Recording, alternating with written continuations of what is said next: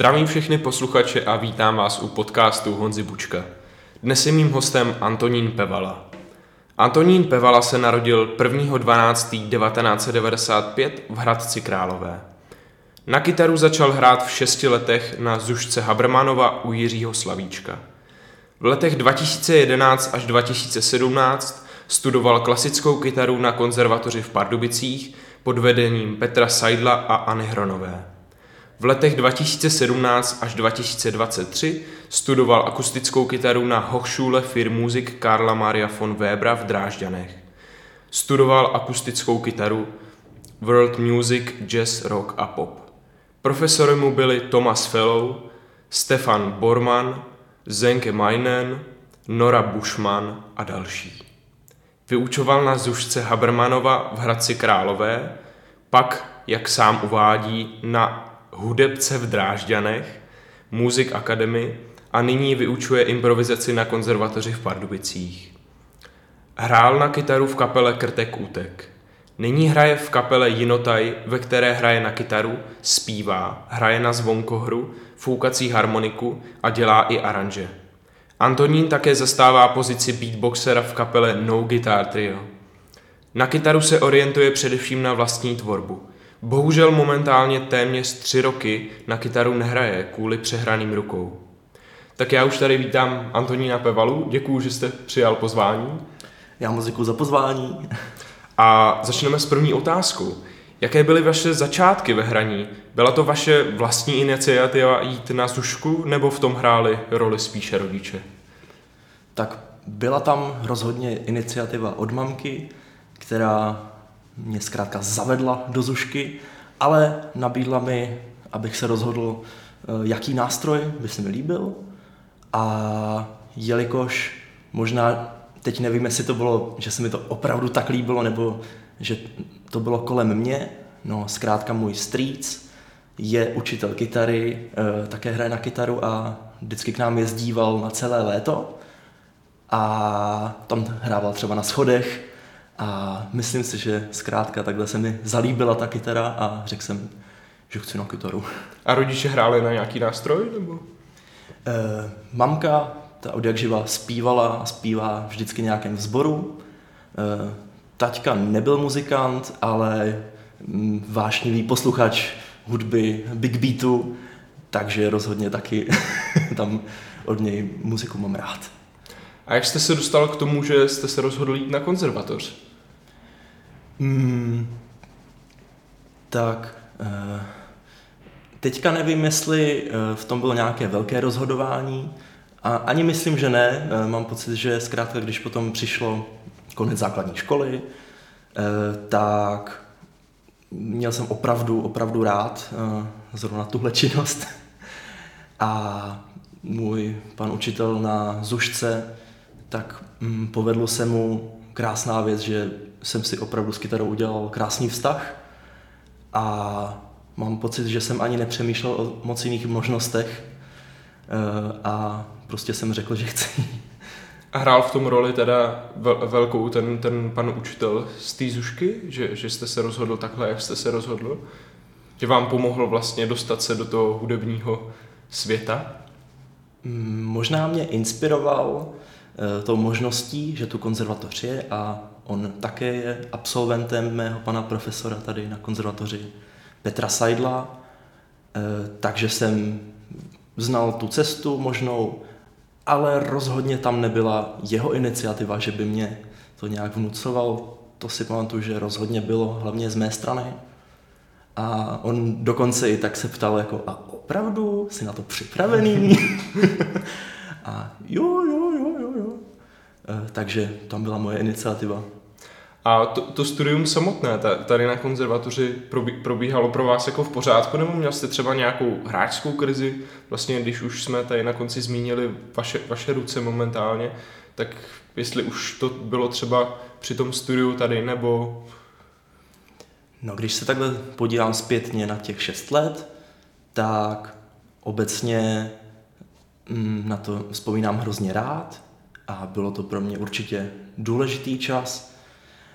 Um, a takže jestli nějaká hráčská krize, tak e, pravdou je, že e, ruce jsem si přehrál už tehdy, tady na konzervatoři ve třetíku, a, ale to byl takový standardní postup, že jsem šel k doktorovi, řekl, že mám zánět šlách, takže potom jsme zasadili pauzu od hraní. A pak se to třeba po několika měsících zase pomalu rozbíhalo. A, takže takový standardní postup to byl. A vím, no pamatuju si, že i kolem té doby, ve třetím ročníku, tak e, jsem si tak e, říkal, e, co já to vlastně tady studuju, co to vlastně chci dělat v tom životě. E, a nějak jsem si sám sobě musel potvrdit vlastně, jak přispěju tady hraním kytaru světu. Ale myslím si, že jsem si na to krásně odpověděl, že um, vlastně to hraní na kytaru dělá lidem radost, dobí jim to energii a vlastně tohle to dokážu uh, tím, co dělám a že to je vlastně záslužná činnost a krásná. A chtěl jste i učit? Nebo, nebo spíš se, se živit? Jako, nebo, nebo živit? Spíš právě hrát a rozdávat takhle jako lidem tu radost? Už si nespomínám, jaký záměry byly na začátku, ale od první chvíle, co jsem si zkusil učení, což bylo docela brzo, hnedka jak mi padlo 18 let, tak vlastně eh, druhý den na to jsem nastoupil na tu zušku. A určitě vždycky k tomu jsem měl docela pozitivní vztah. Myslím, že mi to nikdy nepadlo na kolej, že učím proto, že musím. Takže i tohle, to, um, že můžu někoho naučit tuhle schopnost a um, najít, jaká je jeho osobní cesta a potřeba, uh, tak mě vždycky dávalo smysl. A nastoupil jste teda na stejnou zušku, jako, jako jste vlastně začínal, tak, tak jaký, jaký to byl pocit pak se tam vrátit takhle jako, jako učitel? A bylo to vlastně e, ještě po boku vašeho pana učitele, nebo už tam bylo, bylo, neučí? Učí, e, učí tam stále a mm, bylo to zajímavé v tom, že opravdu jsem se vrátil do té stejné místnosti, jen jsem si sednul na tu druhou židli a tak teď si přesně nevybavuji, jaké opravdu ty pocity byly, ale vím, že pořád taková ta autorita anebo možnost se zeptat někoho, mm, mít pomocnou ruku, tak eh, že tam stále byla a opravdu jsem se ptal Jiřího Slavíčka na typy, typy a triky, jak se učí. A nicméně potom občas přišel i moment, kdy mi řekl, no ale teď už to musíš vidět sám, takže teď už ti neporadím, prostě si to běž přečíst tady a udělej to. Takže byl těžký ten, ten začátek v tom, v tom učení, nebo? Ten předost tam určitě mm-hmm. probíhal, nějaká, možná, že stále probíhá. po konzervatoři jste, jste zvažoval i studium tady v Čechách, nebo byla první hlavní možnost vyrazit někam do ciziny? Podstatě i tady ve výběru vysoké školy jsem se tolik nerozmýšlel, nerozhlížel a um, opravdu jsem chtěl se dostat na tuto školu, což se mi podařilo, za to jsem měl velkou radost a řekl bych, že uh, takhle napevno jsem se rozhodl, protože mi jeden moc dobrý kamarád, vlastně spolužák, bývalý tady z konzervatoře, Ladislav Pazdera, který byl pak mým spolužákem i v Drážďanech, který tam už uh, studoval asi o čtyři roky dřív než já, tak jsme se potom po nějaké době potkali a on mi udělal strašně dobrou reklamu. Prostě mě chytnul a řekl, Tondo, je to tam úžasný. a je tam tohle a tohle a tohle se tam děje a tahle se to dělá a prostě pojď za mnou. a tak nějak to zapůsobilo na mě a udělal jsem opravdu strašně dobrou reklamu. A tak to byla jedna věc a také to zaměření, které se tam učí, se naprosto protlo s tím, co mě, dejme tomu, už třeba celou druhou polovinu studia na konzervatoři eh, táhlo, bavilo, což byla vlastní tvorba a eh, míchání žánrů. A bylo to teda, rozhodl jste se spíše kvůli těm pedagogům, anebo kvůli tomu vedení té školy jako takový?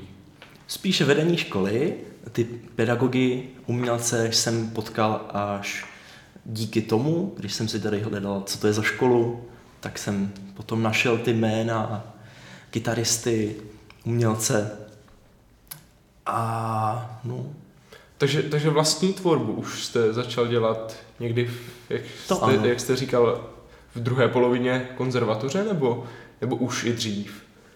Určitě dřív, vždycky už i na zušce jsem si něco tak syslil vedle a občas i mě pan učitel nechal zahrát na přehrávce ještě i nějakou moji melodii a e, ale pořád to bylo takové, jenom takové vedlejší syslení, ale řekl bych, že od opravdu, dejme tomu, od čtvrtáku dál, tak i pan profesor Seidel mě podporoval i v tomhle, eh, v psaní a pak mě nechal na hodině zahrát i nějakou můj aranž. A takže postupně se to vkrádalo do té mý činnosti, do repertoáru. A jak se to drželo žánrově, nebo jak to bylo zařazený žánrově? Mhm.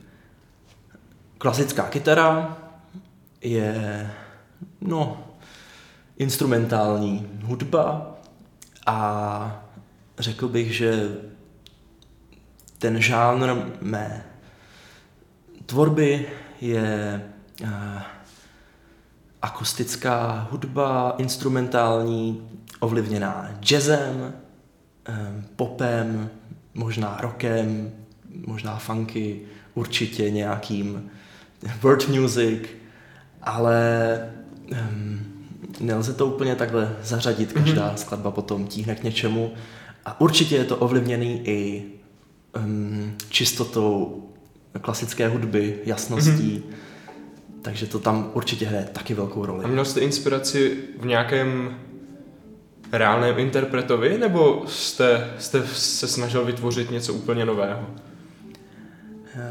Až tak eh, tam nebyla inspirace v nějakým jednom konkrétním interpretovi. Určitě jsem si tu a tam nacházel eh, kytaristy, co mám rád. Hrozně se mi líbili mm, kytaristé z Kanady, z jedné takové nahrávací společnosti Candy Red. A eh, no a potom tady v Evropě, tak tady mě spíš ov- ovlivňovali kytaristé, které jsem znal eh, tady z konzervatoře, takže to byl třeba Zoran Dukic nebo eh, Lorenzo Micheli a to jsou jména tady prostě světa klasické kytary. Jo, a v Drážďanech jste, jste začal studovat akustickou kytaru a jaký je úplně přesný rozdíl mezi klasickou a akustickou kytarou? To ve strunách nebo ve stavbě nástroje? Eh, Když se řekne akustická kytara, tak je to vlastně docela široký pojem. Může to znamenat vlastně klasickou kytaru, ale může to znamenat i kytaru s kovovými strunama, westernovou kytaru a nakonec každou kytaru, která, na kterou se hraje akusticky, má korpus, má dřevo. Když se řekne klasická kytara, tak je to čiš, čistě myšleno kytara s nylonovými strunama a nějak v provedení se silnějším zvukem, aby obstála bez ozvučení, eh, jemnější zvuk, hraje se na ní klasickým způsobem, tedy eh, s nějakou podpěrkou nebo podnožkou na obou nohách. Zatímco třeba na akustickou, tak to může znamenat i, že člověk ji drží tak jakoby na straně, na eh, pravé noze a může to být takové táborákové až. A takže v těch, v těch Drážďanech to, to byl který typ teda, teda přesně, když, když to takhle... No. Eh, tam ten obor je taky dost široký a vlastně pojímá všechny tyhle typy kytary a buď nechává hrát každého, každého studenta hráče na ten typ kytary, který mu nejvíc sedí, a ne, nebo, nebo možná, že vedle toho doplňuje ještě seznámení uh, s těmi typy nástrojů, které nejsou teda hlavní železnou košilí toho hráče. Takže třeba pro mě jako klasika ještě, abych se dostal do, kontakt, do kontaktu s kovovými strunama, uh, lubovkou nebo i elektrickou kytarou nakonec. Mm-hmm. Takže elektrická kytara tam byla taky? Taky, taky, nicméně já mám pocit, že nevím, jestli toho lituju, ani moc ne, že jsem si pořád tak nějak nejradši hrál na tu svoji nylonovou, protože v tom jsem se přece jenom cítil vždycky nejlíp. A to, co jsem si vyzkoušel na ty jiný, takže na kovové struny, elektrickou kytaru, tak jsem potom bez trsátka hrál na tu svoji nylonku. Takže učitelé vždycky říkali, ty zase nemáš trsátko. No, no tak co s tebou? No tak dobře, tak pojď. Tak ty, ty dneska zase nemáš elektriku sebou, no tak dobře, tak jdem hrát. Takže klasičtí hráči moc, moc nehrajou na elektriku trsátkem. Eh, je to pro ně náročnější, Stej, ano, a stejně tak naopak, kdo hraje hlavně na elektrickou, tak nechce hrát prstama, je to pro něj těž, těžší. A dá, dá se to nějak jako skloubit, nebo no dá se hrát na, na vše, všechno jenom, jenom prstama? No, dá se hrát i na, na, i na elektrickou kytaru prstama. Eh, je vícero eh, typů techniky eh, a opravdu se dá všechno. A nakonec asi závisí na tom, jak to ovlivní zvuk, protože přece jenom hrát dlouhýma nechtama, což máme my klasici na, elektric- na elektriku, nezní moc dobře. je to takový, takový škrábavý zvuk. Ale když se hraje bez nechtů prstama na elektriku, tak je to takový medový zvuk. Um, nakonec závisí na zvuku, ale fakt se dá všechno. Dobře, pojďme si něco povědět o vašich kapelách. Dobře. V, v kolika letech třeba jste, jste hrál v první nějaké vaší kapele, nebo jak jste to takhle měl?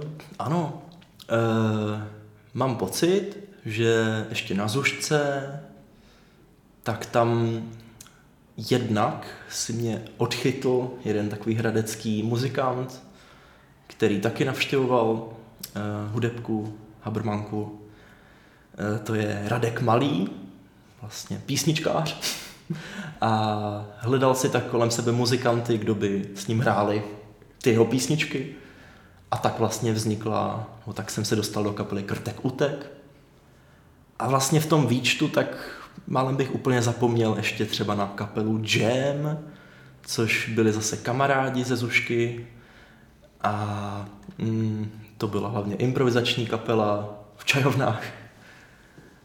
A stejně tak jako u Krtek Utek si mě později odchytla další hradecká písničkářka Kamila Škvrnová, která taky eh, hledala kolem sebe muzikanti, muzikanty, kteří by s ní hráli její písně a s ní hrajou doteď. A, a ještě vaše další, další kapely, které, které jsme zmiňovali, třeba právě ten Jinutaj, tak k tomu ano. jste se dostal. To je právě eh, ten Jinutaj mm-hmm. s mhm. Kamilou Škurnovou. Jo, mm-hmm. A e, takže od té doby, co si mě takhle odchytla, já jsem několik roků, třeba tři roky tvrdil, pořád, že já jsem ale jenom host, takový stálý host, ale to jsem potom říkal pořád dokola, ale vlastně jsem s nima hrál všude. A jak to je s těmi všemi nástroji, co, co jsme na začátku vyjmenovávali, že, že, že tam hrajete? Tak začal jsem hlavně uh, s kytarou a tyhle ty další nástroje se tam potom dostaly spíš kvůli tomu, že najednou jsem tolik na kytaru hrát nemohl, protože jsem si právě postupem času trošku přehrál ty ruce, ale mm, zjišťoval jsem, jaké jsou další možnosti a na co, jak se dá dělat muzika bez rukou. A tak jsem najednou našel zpěv, harmoniku a beatbox a zvonkohru. Tam teda se hraje rukama, ale tak jenom trošku. A ty aranže, co, co píšete pro, pro Inotaj, tak... Tak jaké, jaké přesně jsou, nebo... Mhm. To jsou aranže uh, jednak mm, mých kytarových partů, ale potom, uh, když přišla do kapely například flétnistka Petra Chmelařová z Filharmonie, tak ta se tolik necítila v improvizaci nebo v psaní svých partů, tak tam jsem uh, zkrátka sedl ke stroji a zapřemýšlel jsem a napsal jsem prostě její party, jak, jak by doplnili ty skladby. Takže asi tak to vzniklo. Jo, dobře, chápu. A jak se vlastně kytarista do, dostane k tomu beatboxu? že já se omlouvám, ale beatbox už mi přijde trošku takový vzdálenější kytaře. Rozhodně uh, není to strunný nástroj, uh, ale je to opravdu tak, že najednou jsem nemohl hrát na kytaru, třeba jenom 10 minut denně. No ale já jsem potřeboval zkrátka dělat tu muziku, pořád mi jela v hlavě a najednou, tak docela náhodou jsem si vzpomněl, vlastně a jo, tak třeba se dá pusou dělat beatbox. A takže beatbox nejdřív nebyl kvůli žádné kapele, čistě pro moje uspokojení potřeby nějak dělat hudbu. A je, je těžké dělat beatbox, nebo je to takový improvizační beatbox, nebo... Přijde mi to docela těžké. Přijde mi to těžké v tom se naučit vlastně nějaké ty zvuky, mm-hmm. aby to neznělo jako prdění nebo takové. A je v tom teda, teda nějaká technika speciální, jak, jak dělat beatbox? Přijde mi taky těžké to, že na to neexistuje nějaká metodika nebo e, návod, jak se to naučit. Vlastně e, všichni, kdo to dělají, co jsem tak vypozoroval a od koho jsem se to učil, což bylo v podstatě odkoukávání, tak si to sami hledali, sami si zkoušeli a dívali se na YouTube a na tutoriály a já asi tak podobně. Takže neexistuje žádná škola beatboxu? tak eh, existuje pár takových online škol nebo učitelů, eh, ale já si myslím, že není žádná zuška, která by to nabízela. Uh, pojďme se ještě pobavit o vašem vztahu k populární hudbě. Že co, co jsou vaše třeba oblíbené kapely, skladby, kam vás to spíše táhlo? Mm-hmm. Že pře- přece jenom jste na akademii v Drážďanech, tak jste studoval populární hudbu, tak co jsou vaše směry, vaše oblíbené kapely, skladby? Mm-hmm. Tak e, i před akademií jsem určitě měl k populární hudbě vřelý vztah a ať už to byl pop, jazz nebo folk e, a potom díky té akademii, tak vlastně náš obor eh, je umístěn na jazzové fakultě a vlastně my kytaristé jsme tam potom byli přimícháni mezi ostatní rizí jazzmeny, mezi studenty, kteří studují čistě jazzovou trumpetu, jazzovou, uh, jazzový klavír, všechno, všechno jenom jazz. A oni vlastně um, mají i dost jiný přístup k nácviku, improvizace je pro ně dost důležitá a chodili jsme s nimi i na předměty, jako je historie, populární hudby, historie jazzu a uh, hudební teorie vlastně s ohledem no, z té jazzové strany. Takže tím jsem si prošel akademii, takže myslím si, že tímhle jsem nabral povědomí z téhle strany, takže tam jazz mě eh, tímhle způsobem nasál. A mimo to určitě kontakt s těmi lidmi a to, že jsem chodil na jejich jam session a poslouchal je a bavil se s nimi o tom. A z toho roku a popu, tak, tak nějaké, kon, když budeme mluvit konkrétně třeba o nějakých kapelách, tak... Mm-hmm. dobře, rok jsem poslouchal asi více třeba na základce, potom tolik ne, ale nakonec z každého toho žánru jsem si našel pár interpretů, které jsem si nechal ve své uh, poslouchací sbírce. A z toho roku, tak to byl asi třeba 90. léta grunge. Um, z popu uh,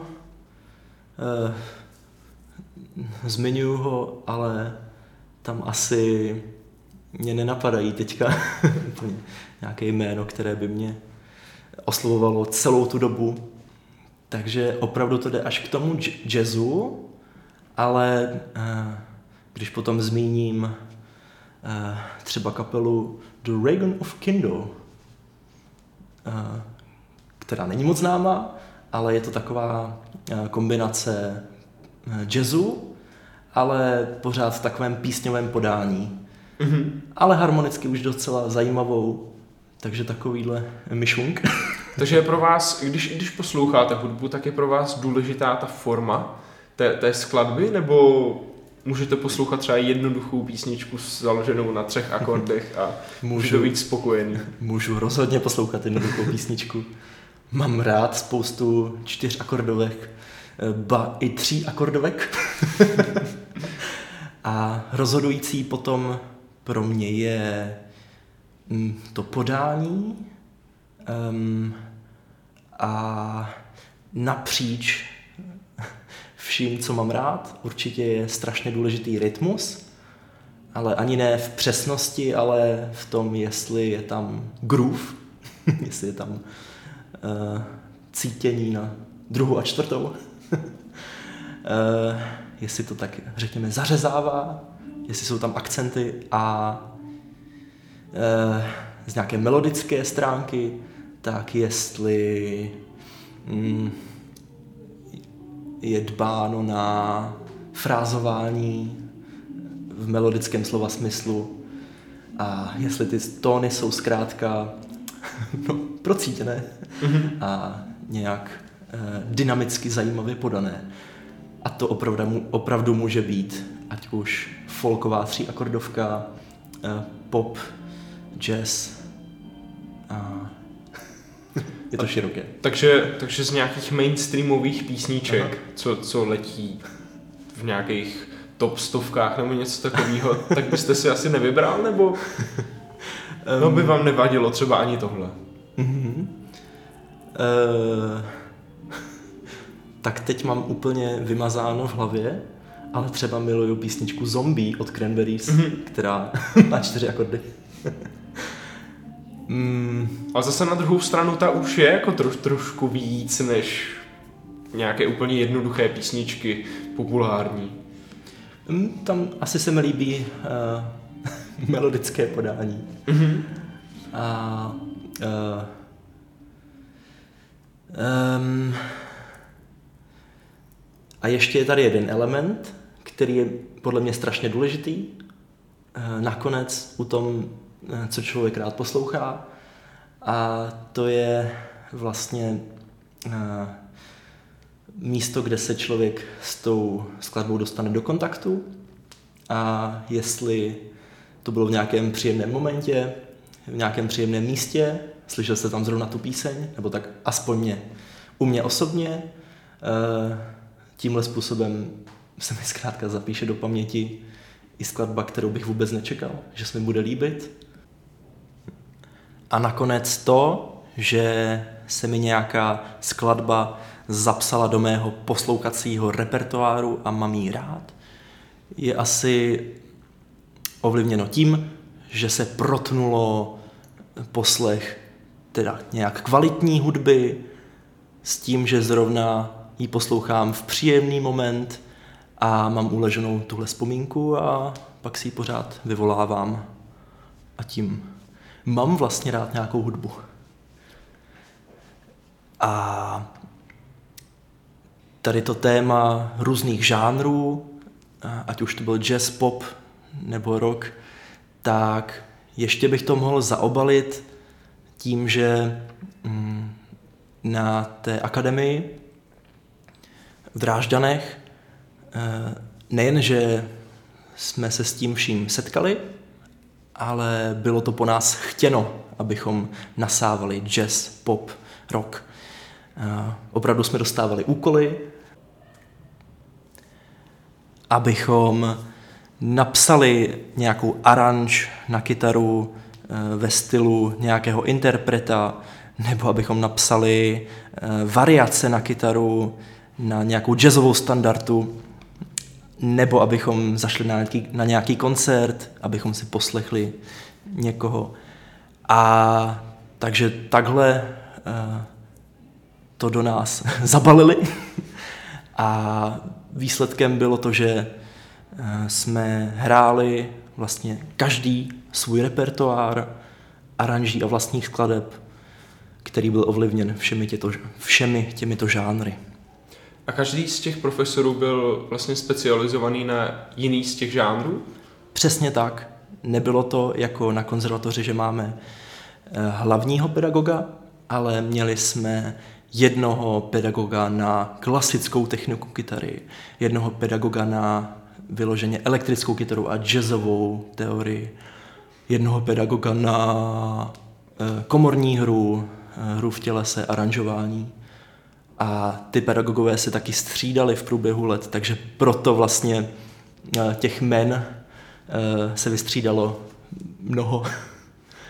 Dobře, eh, tak tohle téma bychom asi mohli už uzavřít a blížíme se už ke konci. Mám poslední otázku a ta je, když byste se mohl vrátit do minulosti a změnit nějakou věc nebo dělat nějakou věc jinak, tak co by to bylo? Nebo změnil byste něco vůbec?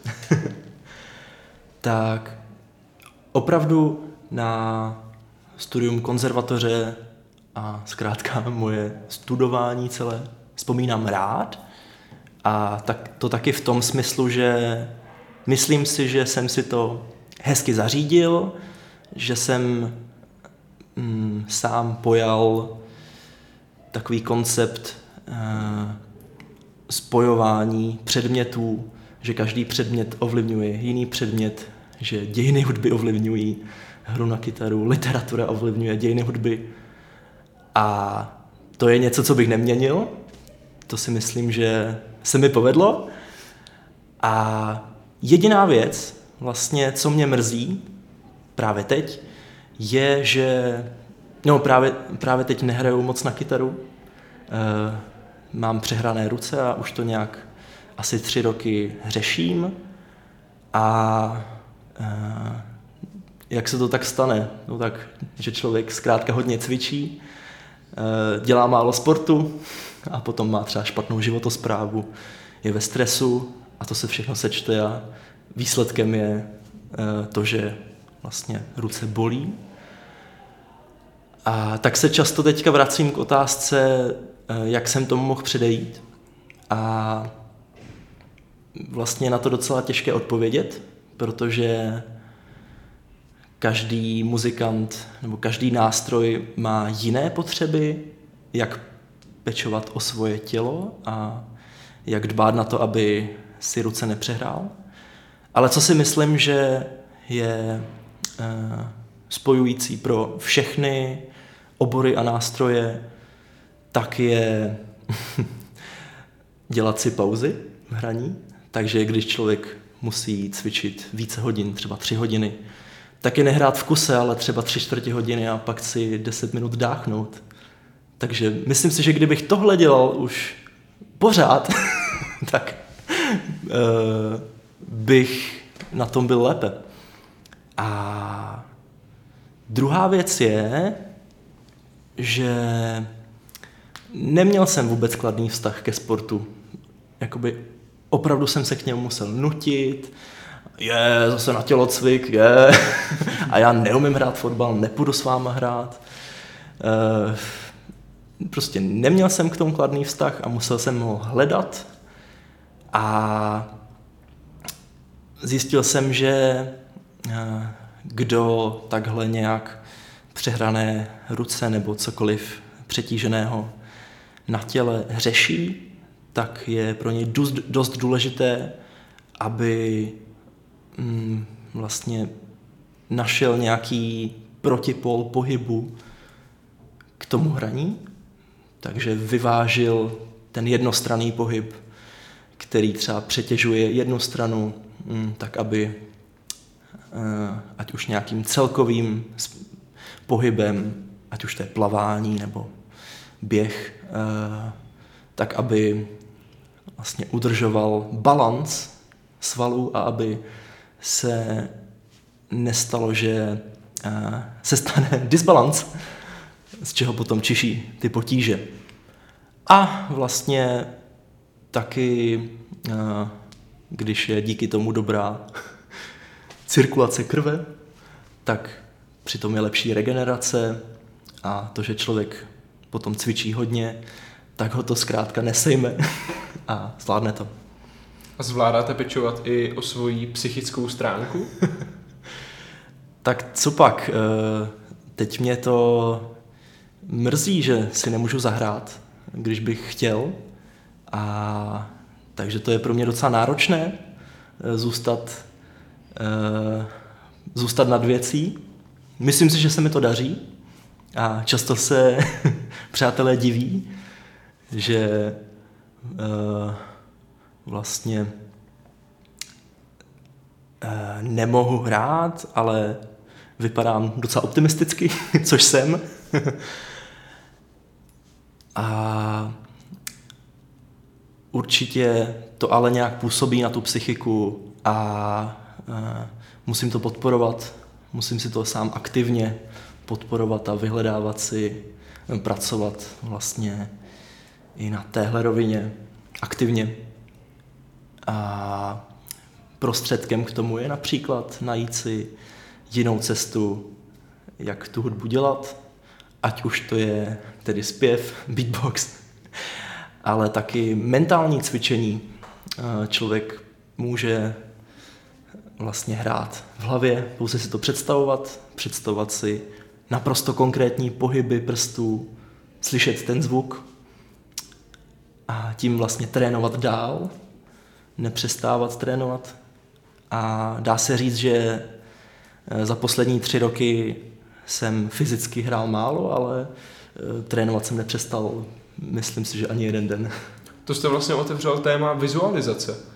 Mm-hmm. Takže ten, tento způsob hraní už provozujete dlouho, protože si myslím, že je to velmi podceňovaný téma na, napříč vlastně všemi nástroji. I u trumpetistů jsem se, mm-hmm. jsem se s tím mhm. setkal, že, že to je dost důležitá jako část že ne, ne vždycky hrát na nástroj je způsob, jak cvičit na ten nástroj. Mm-hmm. A to si myslím, že platí i u hráčů, který, kteří vlastně žádný třeba jako fyzický problém nemají. Mm-hmm.